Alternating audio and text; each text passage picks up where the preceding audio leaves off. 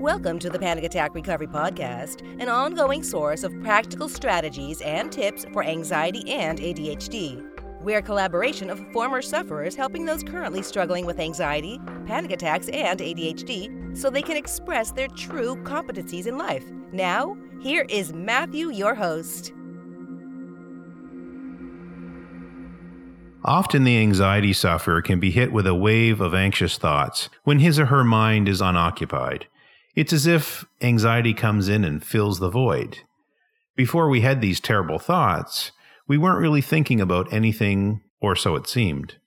Now, suddenly, we are overwhelmed by all of these anxiety provoking thoughts.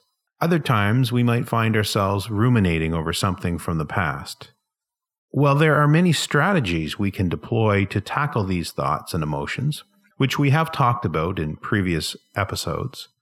That is not necessarily what's required here. What's the solution? It's surprisingly simple. We need to occupy our minds with something productive.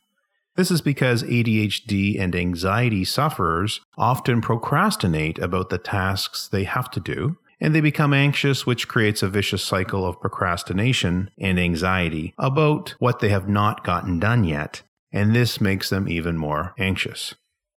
I'm not saying we should always be occupied with our work and responsibilities, or we shouldn't ever use other strategies to handle anxious thoughts that hit us out of the blue.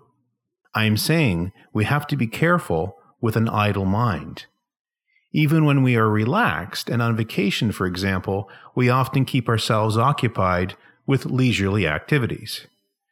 Even rest and relaxation is still purposeful to the vacation. But context is very important. If there are things you could be doing, but you're instead spacing out, this can make you susceptible to what I am talking about here. So it is when we are in this foggy headspace, when we have things we should be doing, and instead we are neither relaxing nor doing anything constructive, where we need to be more aware. I think we often become anxious at such times because we feel guilty about not doing the things we know at some level we ought to be doing, or we are simply aware that we are not doing anything purposeful and wasting something that is a precious commodity for all of us, and that is time. Since time is so valuable, if you pay attention more to what you are doing with it, you can make yourself much happier in the long run. Thank you for listening to the Panic Attack Recovery Podcast. Make sure that you have subscribed to our podcast and please comment and rate us on iTunes or wherever you listen to your podcasts. All show notes and links are accessible from our website. Please visit our site and subscribe to our free newsletter at panicattackrecovery.com. All information has been provided for educational purposes. Please consult a healthcare professional about any disorder or condition and the applicability of any information provided in this podcast.